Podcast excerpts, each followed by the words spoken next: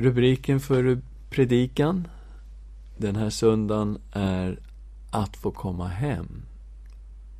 Och den är hämtad ifrån Lukas 15, vers 11 till 32.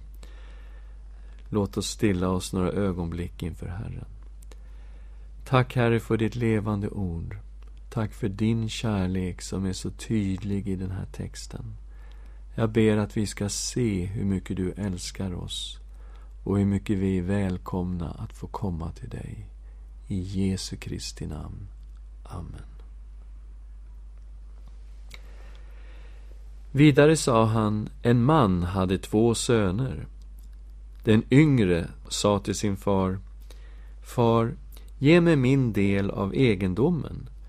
Då delade han sin egendom mellan dem.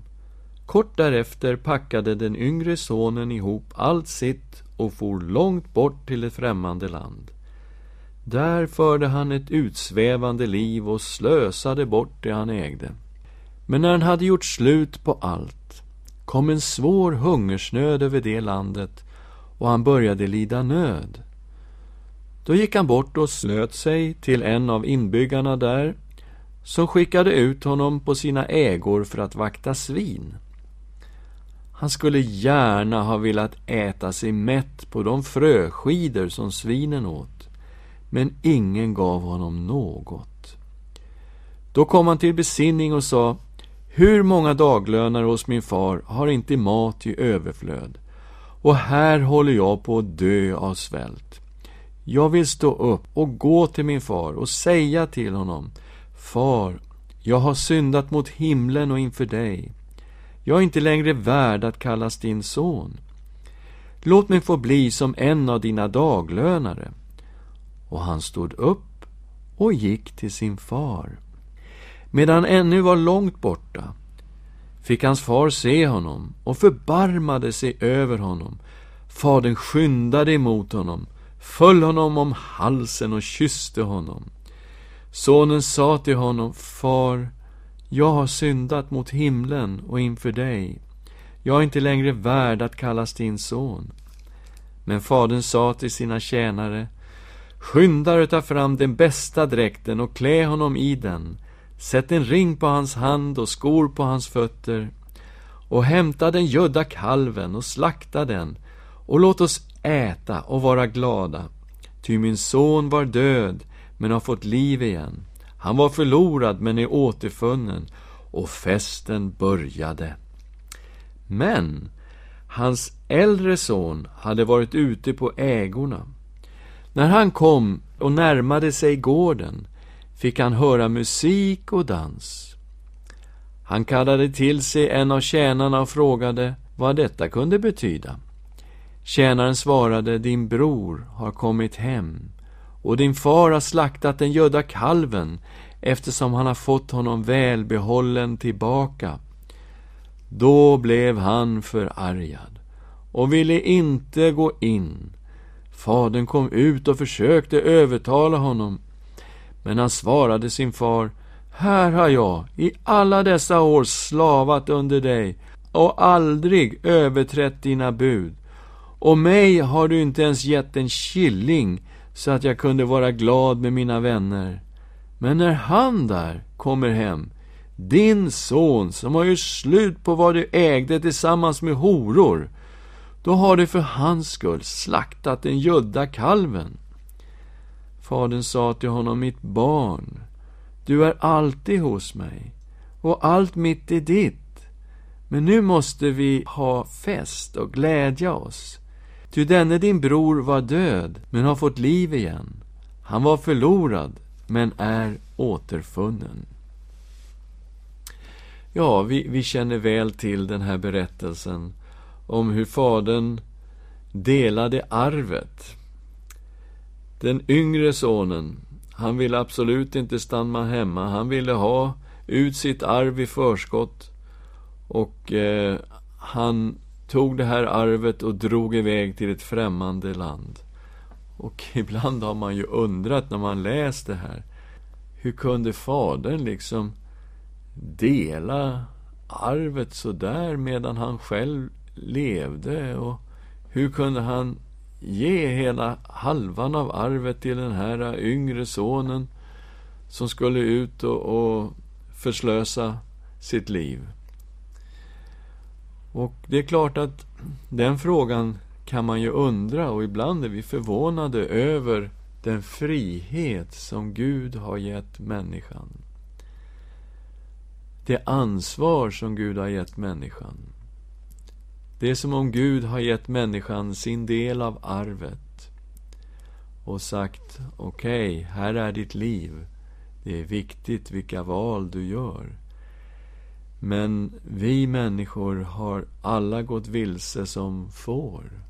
Var och en, en av oss ville vandra sin egen väg. Och det är många som befinner sig i den här situationen att man har förslösat sitt liv. Och här är berättelsen om Guds kärlek, om Faderns kärlek. Men här är också berättelsen om storebror som absolut inte kunde glädja sig när hans lillebror kom hem efter att förslösat hela sitt liv. Vi ska börja med att titta på storebror som inte kunde glädja sig. Upprinnelsen till det här, det är i början av kapitlet. Vi ska läsa kapitel 15, vers 1 och 2 i Lukas. Alla publikaner och syndare höll sig nära intill Jesus för att höra honom. Men fariseerna och de skriftlärda kritiserade honom ständigt och sa Den mannen tar emot syndare och äter tillsammans med dem. Så det här är alltså situationen. Det kom människor till Jesus. Och det var människor som en del fariseer inte skulle ta i med tång. Men de fick komma till Jesus. Och de åt tillsammans med Jesus. Och han berättade för dem om Guds rike. Och tog emot dem med mycket kärlek. Och det är klart att storebror här i berättelsen om den förlorade sonen är ju precis som de här fariseerna. Som blev förargade och som kritiserade Jesus när han tog emot alla de här människorna som kom till honom. Han kunde inte glädja sig för fem öre, den här storebror. Han blev bara arg. Så att han blev förargad. Han ville inte ens gå in. Och fadern fick gå ut och försöka övertala honom men eh, han tyckte att vadå, här har jag slavat under alla, i alla år och jag har inte förslösat någonting. Och så kommer de här, den här sonen. Din son kallar han honom för, inte min bror, utan din son där, han där, säger han, som har kommit hem och förslösat allt vad du ägde med horor och så har du slaktat den gödda kalven. Han kunde absolut inte glädja sig. Den andra personen vi ska titta på här i berättelsen, det är Fadern. Faderns kärlek till dem som har gått vilse. Och det var ju det som var upprinnelsen till det hela. Hur människor som har gått vilse i livet får komma till Jesus och fariseer och skriftlärde kritiserar Jesus för att han tar emot dem och äter tillsammans med dem.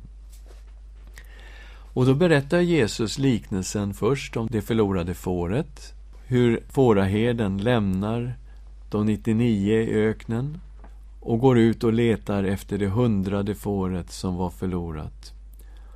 Och hur han lägger det på sina axlar och bär det hem och är jätteglad när han har funnit sitt förlorade får.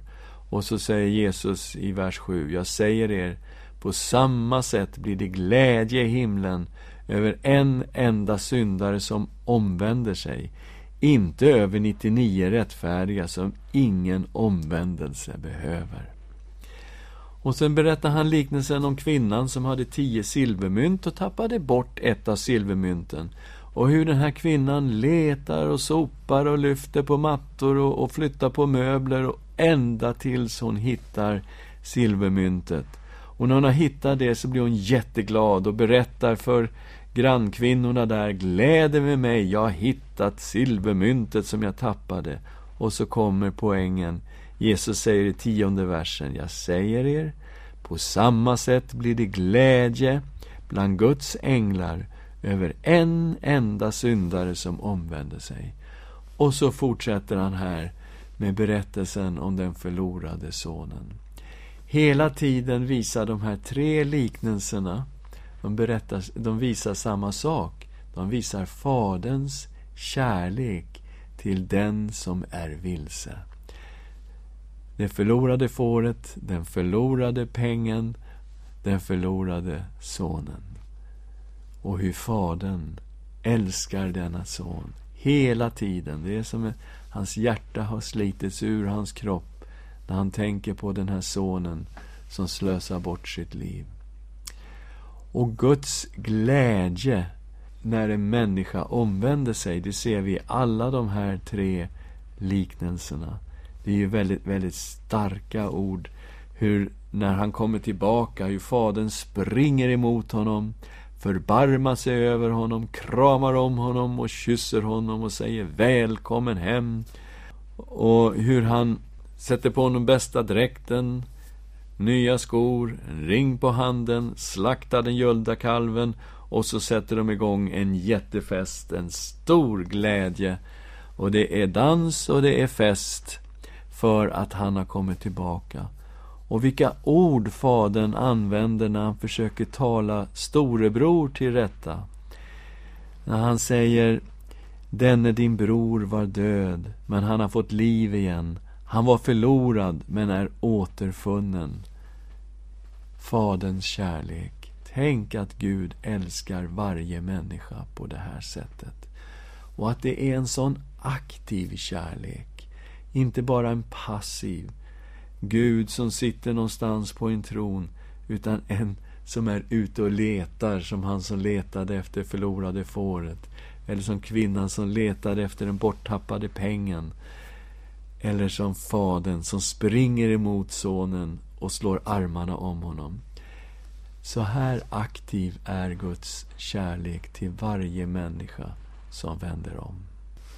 Och så har vi då lillebror han som förslösade sitt liv. Han satt där till slut bland grisarna och det är klart i en judisk kontext att få sitta och vakta grisar i ett främmande land. Alltså det är en bild som beskriver den totala nöden. Och där sitter han och vaktar grisar och önskar att till och med få mätta sig med fröskidorna som grisarna åt. Och då kommer han till besinning. Och det här är vad omvändelse handlar om. Han sitter inte kvar där bland grisarna och tror på Gud. Utan han kommer till besinning. Han säger, jag vill stå upp och gå till min far och jag vill bekänna. Jag vill säga till min pappa, far, jag har syndat mot himlen och inför dig. Jag är inte längre värd att kallas din son. Låt mig få bli som en av dina daglönare. Det här är omvändelse. Att ställa sig upp, lämna grisarna bakom sig, gå raka spåret hem till Gud och tala om för Gud precis som det är.